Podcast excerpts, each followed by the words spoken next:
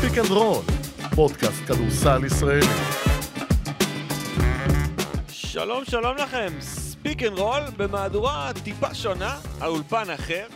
גם הצמד שנמצא כאן, ליד המיקרופונים שונה. אני יהודה דלפרי, לצידי ארז אלשטיין. אהלן ארז, היי. מה נשמע? וואלה, רק שנהיה בריאים. פורים, התחפשנו. נכון, אה, התחפשנו היום, ומה לעשות לפעמים הלו"ז שלי ושל ג'ובה הוא לא עובד, ולכן אנחנו הולכים ואומרים, מי שבא, ברוך הבא, ואנחנו מברכים אותך ארז שאתה חוזר לפודקאסט שלנו.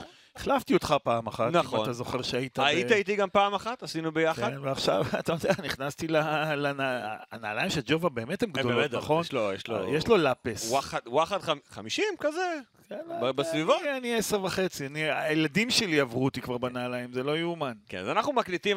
יום שני בערב, השעה תשע וחצי, ממש בסיום המחזור, שחוזרים בעצם מהפגרה. אה, והמוקד שלנו הוא כמובן כל מה שקרה במשחק של הפועל ירושלים נגד הפועל תל אביב, עם מבט קדימה, כי אנחנו בעצם יממה לפני המשחק המכריע של הפועל חולון דווקא, אבל אנחנו מדברים הרבה על הפועל ירושלים, ועל מה שקורה העונה אצל הפועל ירושלים, ורצינו לראות את האמת, את התגובה מהפועל תל אביב, אחרי שקיבלה חבילה בגביע, ומגיע המשחק הזה, ארז, ובעצם קורה אותו דבר. די דומה למה שראינו בגביע, שוב להפועל ירושלים חסר שחקן מרכזי. אז זה היה ליוואי רנדולף, עכשיו זה ספידי סמית. ושוב הפועל ירושלים מצליחה לעצור את קבוצת ההתקפה הטובה הזאת שהיא הפועל תל אביב על 68 נקודות בבית שלה. וזה מעלה, לפני שנדבר על מה זה. מה קשור לירושלים, זה קצת סימני שאלה לגבי הפועל תל אביב והיכולת שלה להתמודד עם הגנות שהן קצת שונות. אז קודם כל, להפועל תל אביב כבר מחר יש מבחן בבודוצנוס, בקבוצה הקודמת של אה, ג'יקיץ'. כן. במפעל האירופאי, ואנחנו נזכיר שגם במשחק בארץ היו להם קצת קשיים, כי הם באמת קיבלו שם סוג של הגנה. בודוסנוס הוריד אותם ל-64 נקודות, זה. השיא השלילי שלהם מהעונה. בדיוק, אז זה פעם אחת. עכשיו תראה, ספציפית לגבי המשחק הזה, אתה יודע, אני, אני מבין שהפועל תל אביב יצא לפגרה ארוכה. יצא לפגרה ארוכה, כי כשאני שומע שחזרנו להתאמן רק ביום רביעי, אז שחקני הנבחרת חזרו לכל הקבוצות באותו זמן, אני לא יודע בדיוק מה היה עם הזרים. אה, כדורסל זה משחק של הרגלים, אתה לא תצליח ברביעי, חמישי, שישי, נכון? שלושה ימים. אבל זו קבוצה שכבר רצה כל העונה, זה לא אז זה. מה שאני אומר, זה מה שאני אומר. בשלושה ימים האלה אתה לא תהפוך את אורך, כי אתה הולך להיפגש עם ההרגלים של הפועל ירושלים, ולהפועל ירושלים יש הרגלים טובים, תכף נדבר בזה, תכף נדבר את זה. ואז אתה לא מתחרה עם האגרסיביות, עם הפיזיות, אתה לא נותן, אתה לא מוצא פתרונות, כי אתה לא רגיל לשחק נגד דברים כאלה, אתה לא מתאמן בצורה כזאת. אז בתוספת אני שומע פציעות, וקצת באימונים, קצת אה, קצב אחר של אימונים, אז אה, אתה מרגיש את זה על המגרש, זאתי דעתי. אבל כשאתה מסתכל על המשך העונה של הפועל תל אביב, אז יהיו לה עוד רגעים כאלה, בטח במפעל כמו שהיא משחקת ביורו-קאפ, שהוא מפעל שבסוף הוא חי על נוקאוטים. והמשחקים הנוקאוט יהיו משחקים יותר דומים למה שראינו במשחקים נגד הפועל ירושלים, לעומת משחקים שאתה יודע, ש... run and בלאגן, כמו שאנחנו לפעמים רואים בליגה שלנו. או כאלה שאנחנו רואים בעונה הסדירה של היורו-קאפ, עם כל, שעם כל הכבוד, יש שם משחקים שאתה יודע, משחקים. ראינו הרבה כאלה בארץ. תראה, הפועל תל אביב היו לה כמה קשיים בכמה משחקים ספציפיים נגד קבוצות שאם אתה מתחיל לסמן אותם, אז טלקום אנקרה בחוץ, או טלקום אנקרה בבית, אתה יודע, מנפורד ב-2-3 דקות הירואיות הפך את המשחק. אבל בואו, זה לא סוד, הפועל תל אביב תלויה בג'ייקובן בראון. וג'ייקובן בראון בתקופה האחרונה, זה לא ג'ייקובן בראון שהיה לפני, לא רוצה לנקוב בזמן, או למתג את זה באיזה פציעה, או באיזה מנוחה, או במשהו, היא פשוט תלויה בג'ייקובן בראון. הוא מפעיל את כל החבורה, הוא את כל הלהקה. זה מבחינתי פעם אחת. אה, פעם שנייה זה סיפור טוקוטו. אני חושב שדווקא טוקוטו הוא שחקן שמכניס המון אגרסיביות בהגנה, והוא לא מוצא את מקומו. פשוט לא מוצא את מקומו. למה לא מוצא את מקומו? כי בעמדה שלו הביאו את השחקן הישראלי המדובר, הבכיר, you name it, תומר גינת. אז אז אתה מזיז אותו לעמדה שלוש ואתה צריך לעשות כדורסל אחר איתו. פעם שלישית להפועל תל אביב יש כמה הרגלי הגנה בהרכבים מסוימים, בלי לנקוב בשמות, פתאום הם נתפסים על המגרש עם שלושה ארבעה שחקנים ששומרים פחות טוב, ואז כל הכישרון ההתקפי אה, לא מביא את מה שאתה מצפה. בצד של הפועל ירושלים, דיברנו על זה הרבה, אה, בפודקאסט הזה, אני וג'ובה, ג'ובה ואני. על העובדה שזה לא מקרה שיצרה גם את חולון וגם את מכבי תל אביב, וזו פעם שנייה שהיא עושה את זה כבר להפועל תל אביב. היא, מבחינת, אוקיי, רק הגנתית. ראשונה בליגה בספיגת נקודות, 73.6. היא מורידה את היריבות שלה לאחוזים הכי נמוכים, פחות מ-41%. את היריבות שלה מאחוזים משלוש לפחות מ-29%. היא מורידה את הנקוד, הקבוצות הנקודות בצבע ל-31 נקודות בלבד. כל הנתונים, כמעט בכל המדדים, הפועל ירושלים מובילה בליגה ברמה ההגנתית. ואני חושב שזה מעניין לדעת, בטח מהזווית שלך, מה היא עושה כל כך טוב ברמה ההגנתית, ועוד שהיא מעלה את הרמה במשחקים נגד הקבוצות הגדולות בכדורסל שלנו.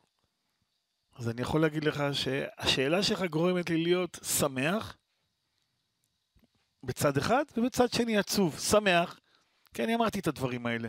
עכשיו, לא אמרתי אותם בדיעבד אחרי. במשחק הראשון ששידרתי את הפועל ירושלים העונה, בטורניר גביע ווינר, אמרתי דברים מסוימים, ואז תפסו אותי אנשי הפועל ירושלים במשחקים בתקופות הלא טובות שלהם. זה לא שחקן, ספידי סמית לא שחקן, מי זה ליוואי רנדולף, מי זה זה, איך אמרת בשידור הזה, איך אמרת זה. אז אני לא אוהב את הניסיון של להצניע דברים ולהקטין דברים ולשים מישהו מעל המערכת.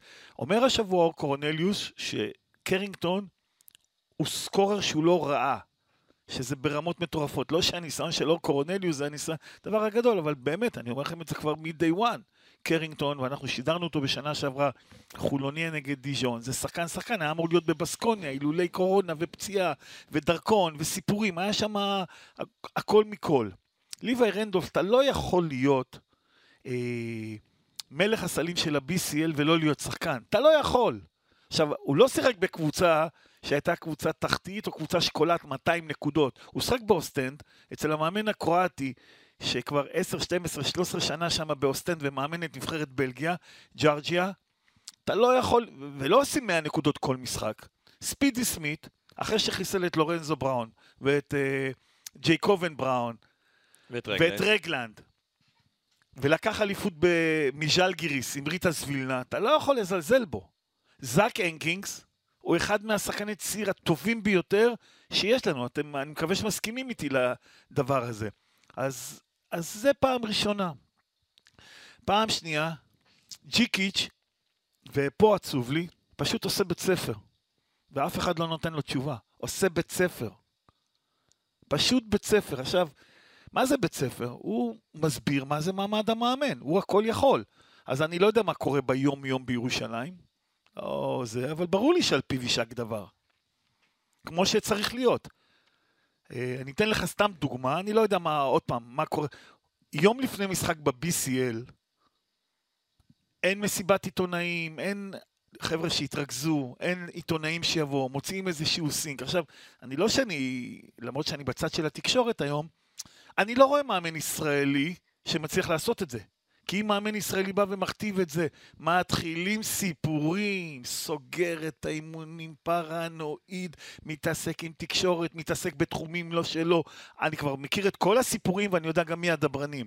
אז פתאום בא בן אדם ועל פיו יישק דבר, הוא עושה דברים שמאמן ישראלי לא מצליח לעשות. אבל בוא נדבר ברמה המקצועית. מה הוא עושה ברמה, מה שונה אצל הפועל ירושלים, שהיא מצליחה לפתור כל התקפה שבאה מולה, ולהכתיב את הקצב שהיא רוצה. ועכשיו בוא נלך קודם. קודם כל, המאמן בחר שחקנים שעברו כבר מאמנים. אמרתי את זה שוב, אמרתי את זה ביום בחירת השחקנים. ספידי סמית שחק בריטס וילנה. מאמן ליטאי, לא בן אדם קל. לא, אני לא חס ושלום, לא בן אדם קל ברמת האישיות. שיטת האימון והדרישות זה לא איזה summer league של X's and O's. ליוואי רנדולף אמרנו, קרינגטון שיחק אצל ננו מרקוביץ', סרבי, גם לא קל. יכול, אה, יכול לעבור איתך הדברים האלה. אז בדקו את השחקנים שמוכנים לקבל את צורת העבודה של המאמן, אני אפילו לא קורא לזה שיגעון. כי זה לא... לא, אני לא חושב שאנחנו בעניין של שיגעון של ג'יגיץ'. כי הוא גם הרים טלפון לשחקנים ואמר להם, חברים, מתאמנים אצלי שלוש שעות ביום, are you ready to come, כל הדברים האלה. זה בא בן אדם ועובד, אתה יודע מה זה עובד? עובד. פשוט עובד. אימון זה אימון. מי הר... עכשיו, לחץ על הכדור. תרגולים של אחד על אחד, שתיים על שתיים, שלוש על שלוש, ארבע על ארבע, כל הסיטואציות. עכשיו, גם בתוך הסיטואציות, אתה שומע את השחקנים אומרים ירידה לפרטים. תיקון טעויות, איך אתה עושה את השואו בהגנה, השואו זה הקפיצה הזאת של הביגמן, איך הגארד עובר מעל החסימה ככה, כל הדברים הטכניים שפותרים בעיות, מתרגלים ומתחזקים ומתרגלים ומתחזקים. ו- ו- ומגיעים לאיזושהי רמה שאתה סומך על ההגנה שלך. עכשיו, אתה יודע שאני לא חסיד של מספרים, ואני גם לא מאמין ואני לא חושב שמספרים זה סיפור הכדורסל. כמות המשחקים שהתעסקנו במספרים והפסדנו, וכמות המשחקים שהתעסקנו עם מספרים, לא התעסקנו עם מספרים וניצחנו, זה לא רלוונטי בכלל. זה טוב קצת, אתה יודע, לעשות לזה איזשהו צבע מסביב. אתה מחפש במספרים של הפועל ירושלים, ואתה רואה... אני יכול לעבור איתך, אני מדבר איתך על המשחקים המכוננים. הגדולים. המכוננים, לא זה. בליגה נגד מכבי תל אביב עוצרים את מכבי תל אביב ביד אליהו ב-75 נקודות, ואין שם נתונים חריגים במשחק הזה. הם באים לגמר גביע, אז הם עוצרים את מכבי על ארבע שלשות ב-22 אחוז. ב-61 נקודות. ב-61 נקודות, רק תשעה אסיסטים, ואחוזי הקליעה משתיים של מכבי סבירים ומעלה. זה לא שאתה אומר, וואלה, קצרו אותם מתחת ל-40. תכף אני אמשיך איתך לאן אני חותר. משחקים נגד הפועל תל אביב בגביע, מקבלים מעל 40% מהשלוש. איזה 13 שלשות נדמה לי היה, אבל עוצרים את הפועל תל אביב על 36% מהשתיים. שאתה אומר, וואלכ, אתה עוצר קבוצה מתחת ל-42, זה מצוין, גורמים להפועל תל אביב ל-15 עיבודי כדור, לוקחים 17 אופנסיב ריבאונד, גם הם קולים 11 שלשות, אני בכלל לא נכנס לזה, וביצעו יותר עבירות מהפועל תל אביב, היו יותר אגרסיביים מהם. מגיעים עכשיו נגד הפועל תל אביב בדרייבין בליגה, עוצרים אותם עוד פעם על 68, עם 4-6 נקודות הנחה בדקה האחרונה, זה יכול להיות יותר, עם 4 שלשות של הפועל תל אביב. זאת אומרת שיש להם כל מיני דרכים גם, בדיוק, בתוך, חכה. בתוך משחקים. הבאתי לך אפילו את הטופס של המשחק נגד חולון. חולון, 63 נקודות. משחק ה-BCL. BCL שמחר הוא הגומלין שלו. יום כן. שלישי, פעמיים כי טוב, הוא הגומלין שלו. אז אתה מסתכל על הנתונים, הפועל חולון, מהשלוש, 13 מ-30, 43 אחוז מהשלוש. אחלה. מצוין. אבל מגבילים אותם מהשתיים ל-36 אחוז. אז שוב זה עניין הגנת הצבע. יפה, רגל... לא, אני תכף אקרא לך, אני אעטוף אוקיי. לך את הכל. רגלנד רק שלושה אסיסטים לבן אדם שהוא מלך האסיסטים של המפעל עם תשעה וחצי בממוצע, ופה עבר ככה, ופה תכף מגיע לוורטס וכל הסיפורים האלה. מה אני רוצה לומר לך? שהם כל הזמן אותו דבר. ואתה נופל בפח מתישהו. הם לוחצים את הכדור, הם מונעים מסירה ראשונה, הם שומרים ב pick and roll, הם עוזרים ב pick and roll, הם מגיבים, גם כשאתה מסתכל במשחקים על התגובות של ג'יקיץ', על סלים שהם מקבלים, אתה רואה לפי שפת הגוף שלו, הסימון שלו על אנשים, למה הוא התכוון ומי טועה. אבל שוב, הסיפור הוא לתחזק את ההגנה הזאת יום-יום, שעתיים, שלוש. אין שום מאמן ישראלי שיכול לעבוד ככה ויכול לעשות את זה. אין, אין, אין. כי אצלנו אנחנו עוסקים בטקטיקה ולתת פתרונות. רגע, לא על... הוא קלע שלשה, אז לא נלך אנדר. רגע, הוא לא קולע, אז נלך בלמטה. אין. שם מראים, והנקינגס קופץ החוצה, ומייריס שכולם צוחקים עליו, הוא הגלוגאי שמחבר את כולם. גם אני אמרתי בשידורים, שאם הפועל ירושלים יביאו פאוור פורוורד אחד, יותר טוב, משניהם ביחד, כי אני לא מאמין בכמות של שחקנים, אז הם יהיו אולי קבוצה יותר טובה. לא, זה מתאים לו. הוא רוצה אותו. כשאנשים קראו בתוך, מתוך הפועל ירושלים לשלוח את ספידי סמית, הוא נלחם בהם, והתעקש, והנה, והוא מראה שספידי סמית עכשיו, אז משחק נגד הפועל תל אביב. אני רואה שספידי סמית לא נרשם. אני שואל פה את אחד הכתבים בערב, ביום שישי, למה הוא לא נרשם? אומרים לי, פצוע. פציעה קלה, וואלכ הייתי בטוח עם ברנדון בראון, הפועל תל אביב. שום כלום, בא ברנדון בראון, יואם יעקב, זה לא משנה לא בכלל. משנה. יש system. יש שיטה, יש דרך, הוא מתעקש על הדברים, לא מהפתרונות, הוא... הוא... זה, זה, זה הסיפור, להסיר את הכובע, אז פשוט. הסרת- ה- הארכת החוזה היא no brainer מבחינתך. לא, זה בכלל לא. אני... גם מאמנים שלא... המשכיות זה שם המשחק מבחינתי. מה שמצחיק הוא שעד כמה שאני יודע, אתה יודע, הפודקאסטים האלה מושכים תשומת לב, אני מקבל... מקבל, עשיתי פודקאסט שהחלפתי אותך, קיבלתי כבר המון אה, תגובות, הערות בעין ובאלף וכל הדברים האלה. כשהפועל ירושלים הביאו את אדומייטיס, היו להם שלושה מועמדים, הם ראיינו שלושה מועמדים, כי קראתי את לוקה בנקי שהגיע לארץ, והוא חבר טוב שלי, ולא שאלתי אותו על זה, שיותם אלפרין ראיין אותו. אז זה היה הדומייטיס, לוקה בנקי וג'יקיץ'. הוא היה בחירה שלי- שלישית. בחירה שלישית, והיה מי שאמר להם, חבר'ה, אתם טועים, הוא הבחירה הראשונה. עכשיו, אני אקח אותך דווקא לסיפור הנבחרת. אני לא בטוח שבנבחרת, הוא יכול לעשות את אותם דברים שהוא עושה כאן, כי הוא לא יכול... הזמן, יש לך את הזמן להתעסק עם זה. אתה, אם אתה אומר שזה משהו שצריך לתחזק אותו ביום-יום, ובשיטת החלון אתה משחק פעם בשלושה כן, אבל יש חודשים... איזה ל- טורניר ארוך אחד בקיץ, יש איזה בסדר, משהו. אבל אתה צריך עדיין לקחת... גם לא בטוח שיש לך את הפרסונל שמתאים למה שאתה אוהב לעשות. אוקיי, זה, זה אני גם כן מסכים איתך, למרות שאתה יודע, אצלנו שחקנים, עזוב, ילדים טובים ורוצים לעבוד, באמת אני אומר לך את זה מידיעה. אה, אז זה, זה פה פשוט להסיר את הכובע. פשוט להסיר את הכובע. ותראה, כמה נקודות עשו הפועל ירושלים במחצית השנייה בדרייבין? אה, 48 כמדומני. אני לא זוכר, אבל... אני- 48, אני אוקיי. הפועל ירושלים יש לה כישרון התקפי, אל תתבלבלו. אני אומר לכם את זה עוד פעם, אל תתבלבלו. זה שזה נוח לעשות את הסקור אז, הנמוך אז, ולא... אז בוא ניקח את זה לצד השני. שהפועל ירושלים לפעמים כן נראית... שההתקפה שלה לא נראית טוב. לפעמים. גם כשהיא מצליחה לעצור הגנתית. היא הרי לא מגיעה לסקור גבוה כל משחק. אז מה בהתקפה של הפועל ירושלים עדיין צריך את החידוד? תשובה קלה. בא מר ג'יקיץ' בסוף המשחק השבוע, ואומרים לו, מחמיאים לו לניצחון בדרייבין, אומר, לא, לא אהבתי. לא נכנסנו ל pick and roll, נתן לך את המשנה. כן. לא נכנסנו ל pick and roll, הכדור לא זז, לא קצב. עכשיו תראה, אנחנו לא רואים שם יותר מדי התקפות של pick and roll ו re-pick and roll ו- וזה, וזה, וזה. הכדור זז קצת יותר. הכדור זז טיפה יותר. אז ככה אני חושב שזה היתרון. אני יכול להגיד לך שלמשל את מכבי תל אביב בשני משחקים, ולא שמעתי שמדברים על זה. ה show שלהם, הקפיצה, היציאה של ה big man בפיק אנד רול, גרמה, יציאה בעצם של הגבוה על, שאין הג... קינגס, על על, הגב. על לורנזו בראון, כן. על בולדווין, כן קליעה, לא קליעה, יוצא אליו, לעכב אותו. וגם פה יש המון אלמנטים. לחץ על הכדור וטכניקה ולכסות, לכסות שטחים ולגרום לזה. בדרך כלל כשאתה משחק נגד סוג הגנה כשכזאת, אז אתה כמאמן, הבקשה שלך היא פס ההד. למסור את הכדור קדימה כדי לשחק ארבעה נגד שלושה, זה כמו טראפ כזה, שיצא לך החוצה. אז יש גם את ה pocket pass, ותכף אני אדבר על זה. pocket pass זה המסירת רצפה הזאת, שאתה משחיל בכיס הזה בין שני האנשים, ודווקא מכבי תל אביב התעקשו לעשות rescreen. חסימה ועוד אחת. ועוד אחת, ולהחזיר את הכדור בחזרה ולהחזיק, וזה גרם שהגארדים החזיקו את הכדור יותר מדי בגלל הוראה שהם קיבלו, במקום למסור את הכדור פנימה. עכשיו, יש איזה קליפ שרץ, אה, יש איזשהו אתר שמנתח אה, מצבים ומשחקים, להיות מנוי אליו, יש איזה קליפ יפה שם, שמראים את ההגנה של ריאל מדריד נגד המסירת רצפה הזאת, כי בגלל שטווארז יוצא, דוחפים לו את הכדור ואין מי שיחפה, איך הם עוזרים ממקומות אחרים. זאת אומרת, זה, זה משנה סדורה, בכלל בליגה הספרדית זה משנה סדורה. אז זה, זה הסיפור של הפועל ירושלים, הוא פשוט רמת אימון ברמה גבוהה מאוד. אז- אני...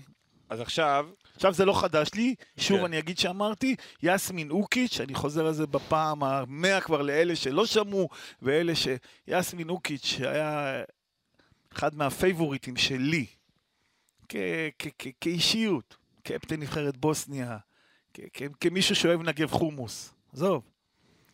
אה, אמר לי כבר לפני שמונה שנים שהוא שחק אצלו בנובו מסטו, וגם יותר מזה. נובו מסטו נדמה לי זה היה 12-14 או 14-16 לפני זה, הוא החליף את סני בצירוביץ' באולימפיה לובליאנה בשנה שאני הייתי עוזר של פיני גרשון באולימפיאקוס, הוא החליף אותו שם, והוא אימן אותו, הוא אמר לי כבר אז, תקשיב, שים לב, pay attention, pay attention, שים לב, ואז אנחנו בקשר ומדברים. אז זה הסיפור, זה לא משהו חדש למי שמכיר, אתה יודע, אתה צריך למצוא את הסביבה הנכונה. הפועל ירושלים היו מאוד סבלנים בתקופות שהיו להם מאזנים לא טובים. כן. לי הייתה תחושה שהוא זורק משחקים, כי הוא ידע מה חשוב, הוא ידע שאירופה יותר חשוב, שזה... עכשיו, אפרופו, אתה יודע, היה להם משחק נגד דיז'ון, שהם הפסידו. מי שזוכר את המשחק הזה, היה שם pick and roll בין רול. הולסטון לגווין וויר. והם אכלו לקרדה משם. פעם אחר פעם. מה זה פעם אחר פעם? בצורה שאני אפילו באתי לשידור ואמרתי, תראו, הולסטון וגווין וויר שיחקו נגד הפועל ירושלים של קטש, נגד הפועל, ירושלים, נגד הפועל חולון של גודס, ואלה המספרים שהם עשו, והם מצאו לזה פתרונות, והם לא מצאו פתרונות תוך כדי משחק, אז גם שם יש סדקים, אבל הם תיקנו את זה. הם תיקנו את זה מהר, ויהיה מעניין מאוד לראות במשחק בדיז'ון איך הם מטפלים בזה. עוד לפני דיז'ון, מחר, או מתי שאתם מקשיבים לפודקאסט הזה, הפועל חולון פוגשת את הפועל ירושלים, מגיעה לארנה.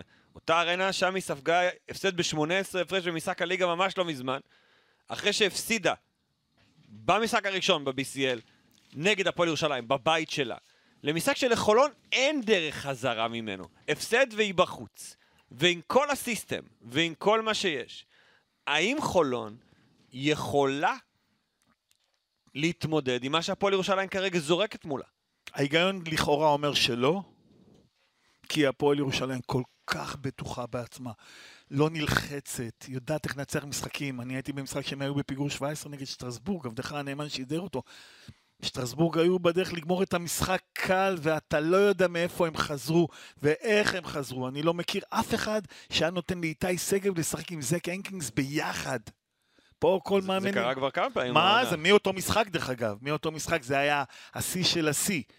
ואולי מאמנים זרים לא מכירים את איתי שגב, ופתאום מביאים אותו ל pick and roll, והוא יושב ב switch טוב, והוא הולך בתפר, בגב של ההגנה, ואלף ואחד דברים, דברים שגיא גודס כן מכיר. אבל ש- כל דבר בטל, כי הפועל חולון הראו לנו בשנה שעברה בחצי גמר סדרות הפלייאוף, אחרי שהם איבדו יתרון בבית, וירושלים כבר רק בדקו באיזה ימים משחקים נגד הרצליה בגמר, או משהו כזה, פתאום הגיע ג'ו רגלנד עם ההצגה של 40 ו... 40? 40, אוקיי. ולבד ניצח את המשחק. אבל ירושלים הזו יודעת וגם מבינה שג'ו רגלנד יכול לעשות את הדברים האלה, ומכיוון ודיברנו על איך הפועל ירושלים שומרת, עם הלחץ על הכדור ועם מניעת הכדור הראשון, וכל הדבר הזה שהפועל ירושלים מביאה, אז את- אתה לא אמור לראות מחר הצגה כזו של ג'ו רגלנד, כי הפועל ירושלים לא, לא תאפשר את זה. נכון, הפועל ירושלים יעיפו אותו, הפועל ירושלים יתישו אותו, הפועל ירושלים יחליפו עליו שחקנים, מה הוא עשה במשחק הראשון שם? 19 נקודות עם שלושה אסיסטים. שוב, אתה יודע, בסוף הפועל כן. חולון זרקה את המשחק הראשון נגד הפועל ירושלים, היא הובילה פעמיים בשמונה הפרש, והייתה צריכה לגמור את המשחק, מומנטום. וקיבלה סל, סל ניצחון די דומה לסל של איקי באותה סיטואציה, קרינגטון. ו- ולכן חולון שמגיעה דווקא עם מטען שלילי למשחק הזה, כי בניגוד לשנה שעברה, היו לה כמה משחקים, בטח שני המשחקים בצרפת, ועוד משחק באוסטנד שהיא, שהיא זרקה. אני מדבר על השנה, אה, לא על שנה שעברה, אוקיי. על הדברים הלא טובים שקרו השנה לחולון במשחקי הכרעה דווקא. אז, אז הביאו את בני אריס, לא יודע עד כמה הוא כשיר למשחק ראשון לסקר, החברים שם אומרים שהוא לא בכושר, אבל אני מבין שרושמים אותו למחר, כן. למשחק הזה. אין להם את האופציה של בשנה שעברה של טיירוס מגי, רגלנד ואדם סמית, שאדם סמית אה, גנב את ההצגה ולא בכדי קיבל חוזה בבלבאו. ב- בליגה הספרדית, סי.ג'י אריס עדיין לא חזר לעצמו. הוא לא ביסט, טיירוס מגיש, שומר יותר חזק, יותר קשוח, יותר זה, ככה אני רואה את הדברים. חולון תצטרך להיות בשיאה מחר כדי, כדי לעשות את הבלתי יאומן. בלתי יאומן זה ניצחון שם, ההפרש לא משמעותי, זה היה שתיים, ולגנוב שני משחקים, לא לגנוב. לא, ול- לא, לא. ניצחה מחר הפועל חולון, היום, לא משנה מתי. היא חזק במאבק. שני אוקיי. משחקים ביתיים, נגד שתי קבוצות צרפתיות שראינו שהן קבוצות פגיעות. נכון. לא קבוצות, אתה יודע, אפשר לנצח אותן. וגם זה משנה את המומנטום. חולון, שוב, המשחק האחרון שלה נגד הפועל חיפה, אני לא חושב שזה איזשהו, קלי, כאילו, באמת, קטליזטור, או משהו שאמור לאפיין, או בכלל תראה. קרוב למה שנראה מחר נגד הפועל ירושלים. יש איזה סצנריו, אתה יודע, שקבוצה משחקת נגד קבוצה ליגה וגביע, עזוב, עכשיו זה במקרה יצא ליגה ואירופה, המשחק השני לא דומה לראשון. מה היה במשחק בליגה לפני שבועיים? רבע ראשון התפוצצות של ירושלים, נגמר כן. הסיפור. ופתאום שלשות וחגיגה, דברים שלא ראינו. פועל ירושלים באה בטוחה בעצמה, אני לא יודע מה מצבו של ספידי סמית, למה הוא לא שחק בשבת. לא, ברך יודע, נתנו מנוחה, אמור לשחק. לפי מה שכל- לפי מה שאומרים, אמור לשחק באיזה יכולת, אבל ראינו שהוא קשוח ויש לו לב גדול, אבל זה וואחד משחק. זה רק מראה לי כמה... כמה, אני מאוד לא אהבתי את זה שהן משחקות ביחד באותו בית. לא אהבתי, תן שאלה ישחקו פה. ו- תיפגשו בגמר. תיפגשו בדיוק למעלה, ולא, אל תשרוף, אל תשרפו לי אחת את השנייה בדרך. אז, אה, אז זה הסיפור עם הפועל ירושלים, הפועל חולון, מעניין מה היא תכין. מעניין מה היא תכין, כי ראינו אותה השבוע נגד אה, הפועל חיפה, שזה ממש לא הקנה מידה, אבל אני לא מעריך שהם יכולים לבוא עם משהו אחר, זה, זה אותה אישית, זה אותו, אותה אזורית שמתחלפת לאישית, מעניין מאוד יהיה, אבל הפועל חולון, עודד, אין משחק פנים. אין משחק פנים. אין בן אדם לתת לו את הכדור בצבע. עוד פעם, לא שאני לא חושב שמרווין ג'ונס לא יכול לעשות את זה. אה, בשל... הי- בכ- היו היו כמה שלבים בעונה הזו שהוא קצת שינה פתאום את המשחק שלו, כן. וכן לקח את הכדורים פנימה. אז בחיפה, במשחק נגד הפועל חיפה, בחיפה הוא עלה 15 פעם לקו. יש את ה... אז קודם כל בוא נראה ככה.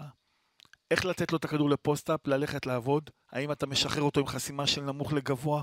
לא ראיתי שיש לחולון יותר מדי תרגילים כאלה. האם ב pin down הוא חוסם במרכז הצבע ונועל? לא ראיתי שלחולון יש את זה. ואת ה alley-oop בינו ובין... אה, ירושלים ביטלה לגמרי. ביטלו את ה corner pick and roll בפינה השמאלית של המגרש, להיסק על יד שמאל של רגלנד.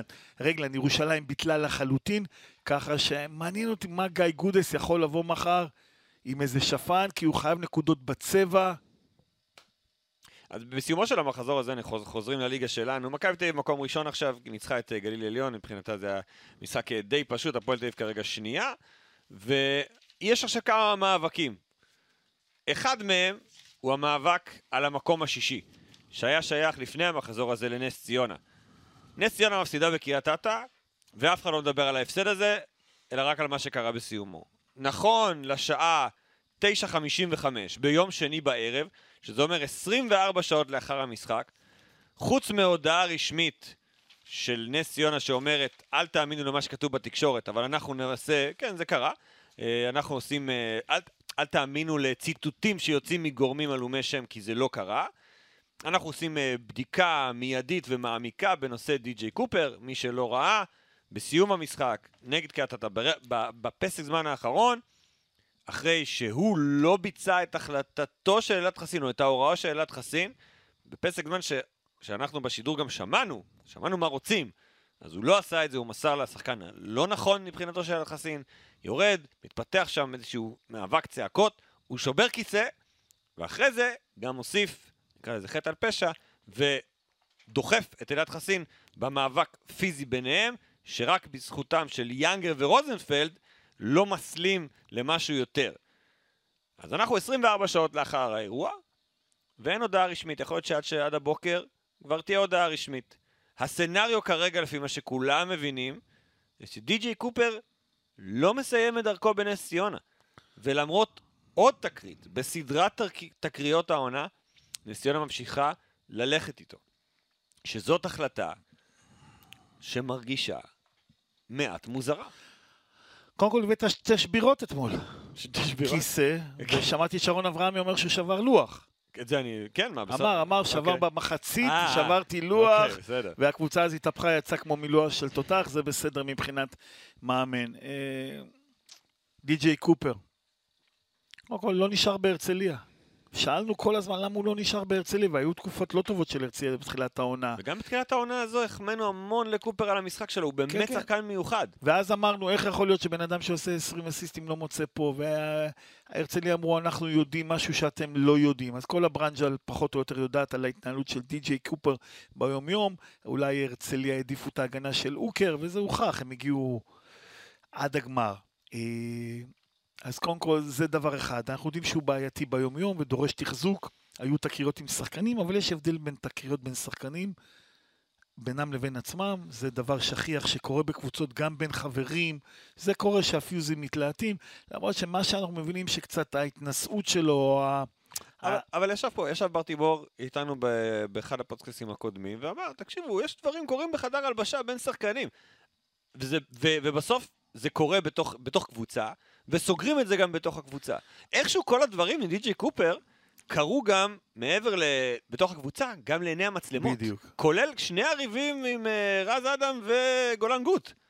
וגם שמענו שהיה איזה משהו עם רוני ארל. אז קודם כל, דרך אגב, מה שאלעד חסין שרטט, או מה ששמענו גם בפסק זמן, הוא רצה שהכדור יגיע לרוני ארל. קח את הכדור, לך שוך את העבירה, לך לקו, בדיוק כמו שקרה במשחק באילת. אני לא זוכר אם יוציא את הכדור באילת, אבל פה ביי חתך לפינה, הוא נתן לו מסירה ואיבדו את הכדור, ואז uh, התחיל, התחילה כל הסאגה. אין דין ריב בין שחקנים לבין דין ריב בין מאמן לשחקן. אין שום סרט ששחקן דוחף מאמן יהיה השחקן הטוב ביותר שיש לך, ואני לא רואה שאתה יודע. ואם זה היה פעם ראשונה? מה זה? אם זו פעם ראשונה. אני גם לא, מבחינתי אין, אין, אין, אין מחילה פה כאילו בסיפור. כאילו השחקן הכי, נקרא, נקרא לזה שחקן... הכי ש... קול. כן, שלא עשה שום בעיה במהלך העונה. אבל היה לא, אף לא. אף לא, התפוצץ לו והוא לא יכול... דברים, מעמד המאמן מעל הכל, נס ציונה זה גם אגודה מכובדת.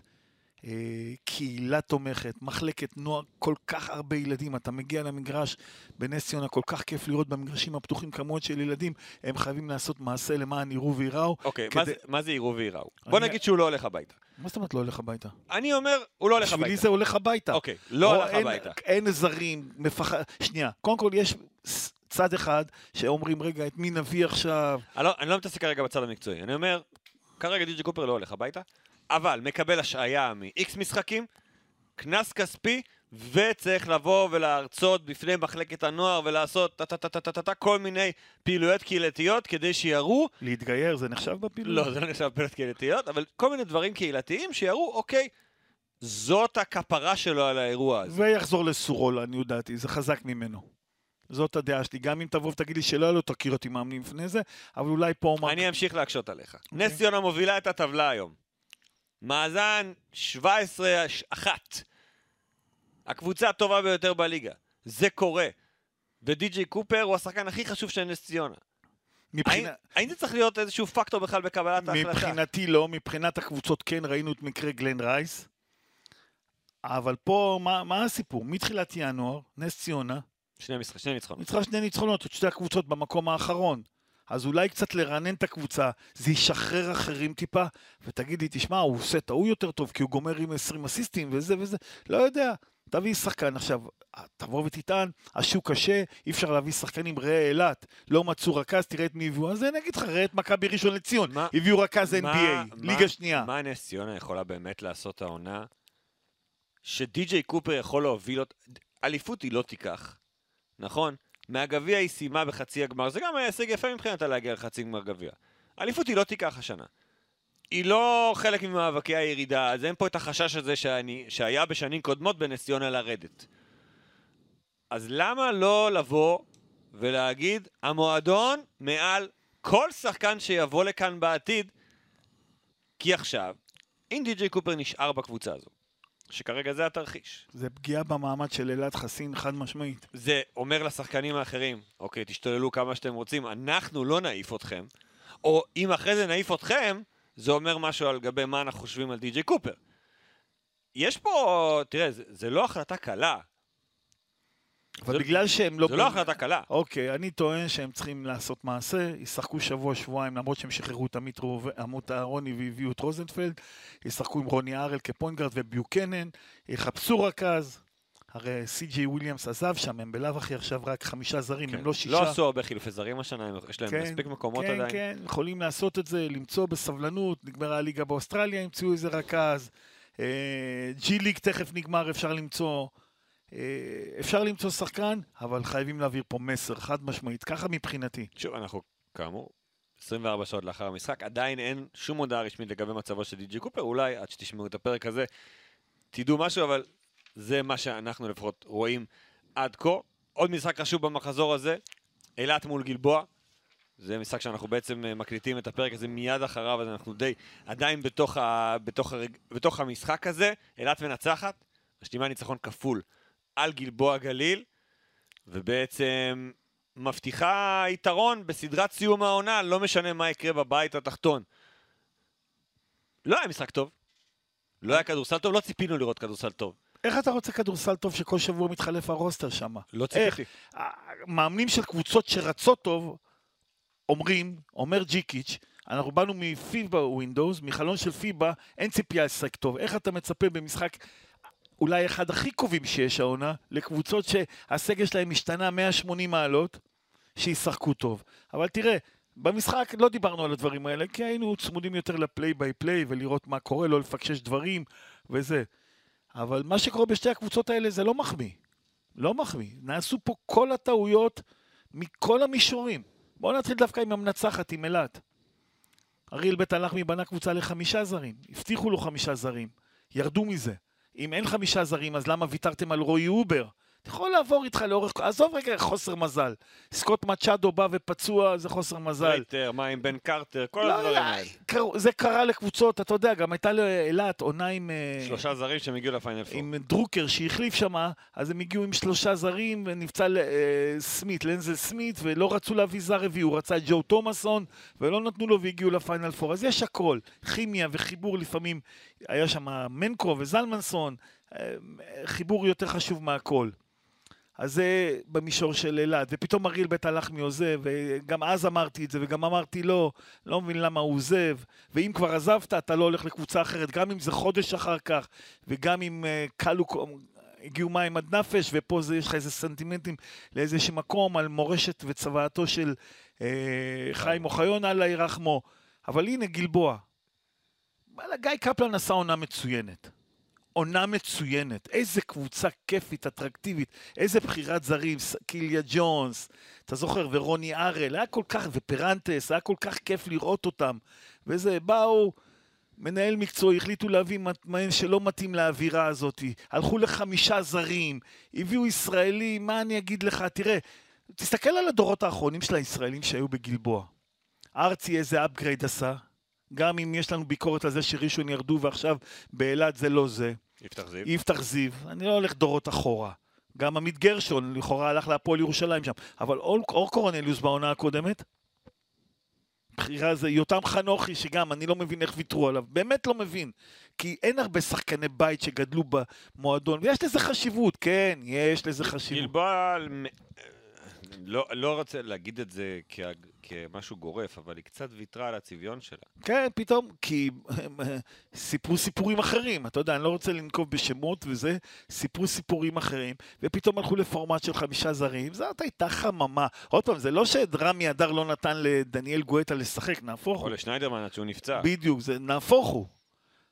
אבל זיס פתאום בא, וצוף בן משה ורוינה, ופתאום עכשיו אריאל בית הלחמי בא, והם עזבו אצלו באילת, פתאום הוא פוגש אותם. זה הכל מהכל, ופתאום הגיעו לעשרה זרים.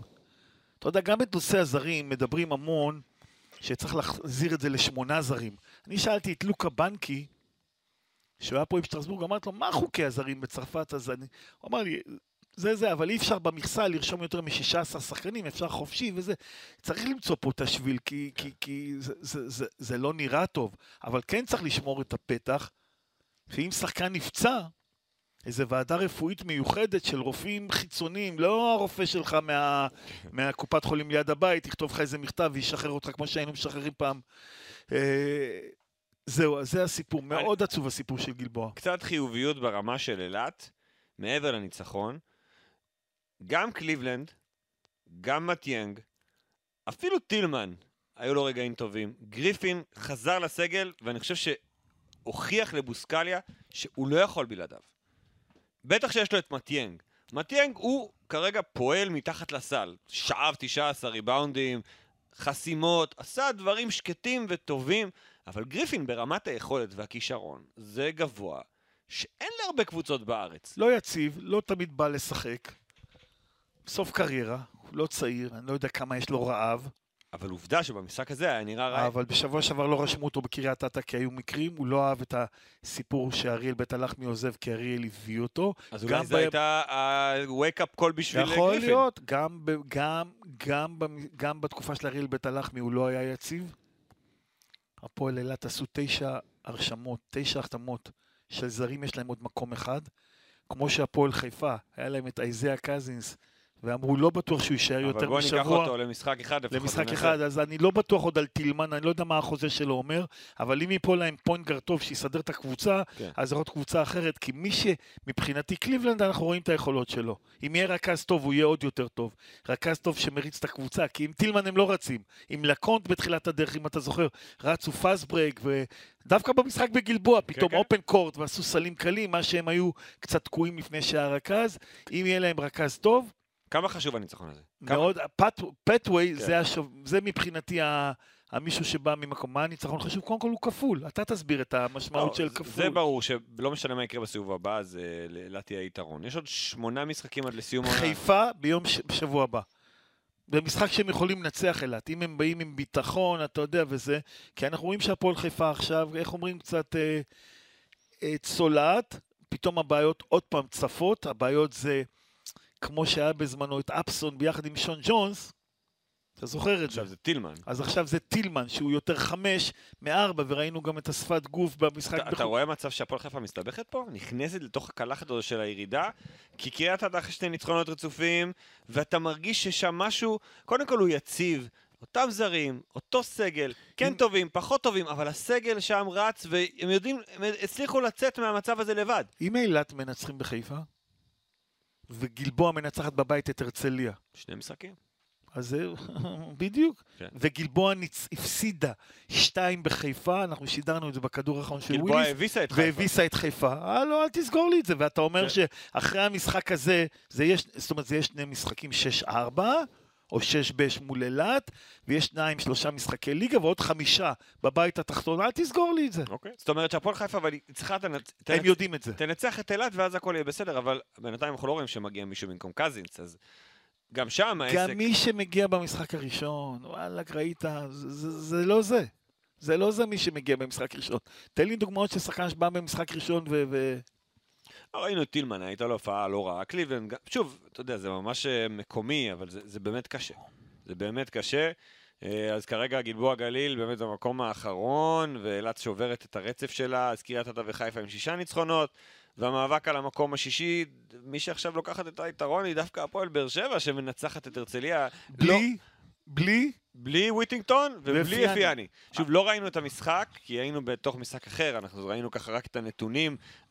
נראה די קל שהרצליה חזרה לקריס באב עם סגל מלא. קריס בא ב-14 דקות 10 נקודות, אני רואה גמבל 17 דקות, 4 נקודות, ששני השחקנים האלה לא בעניינים, ויש קצת איזה נסיגה אצל סנדי כהן לדעתי, וברנדווין עולה בחמישייה ואין שום טענה אליו, כן. הוא, הוא מקסים והכל בסדר.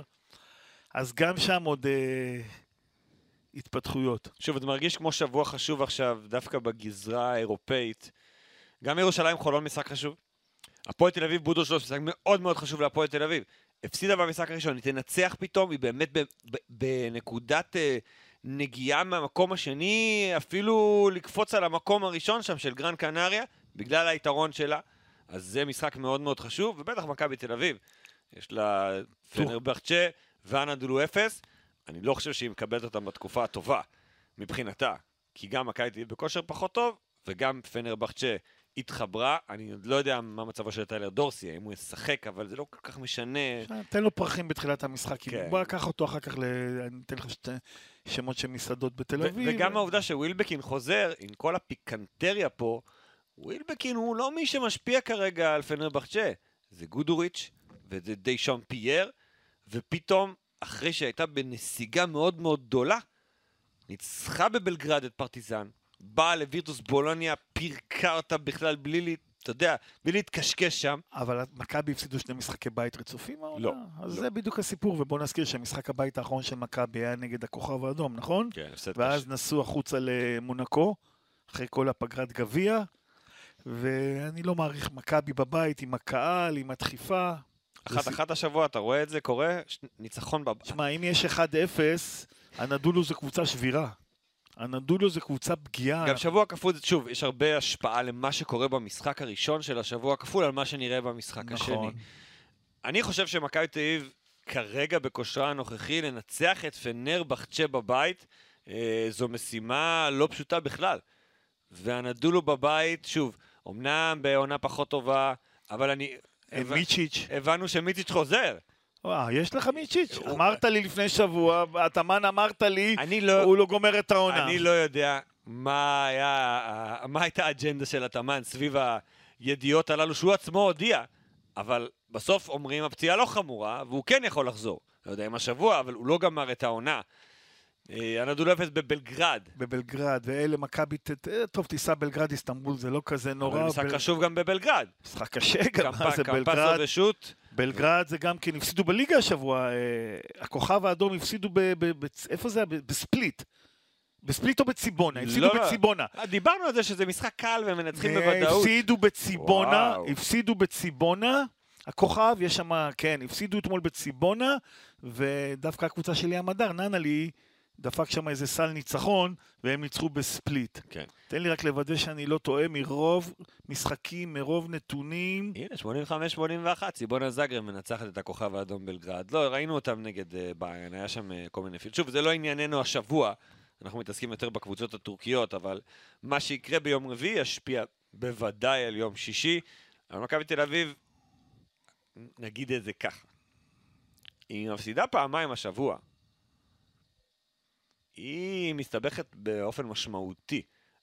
ההפסד ההוא לכוכב האדום בלגרד, כן, אבל יש, הכוכב...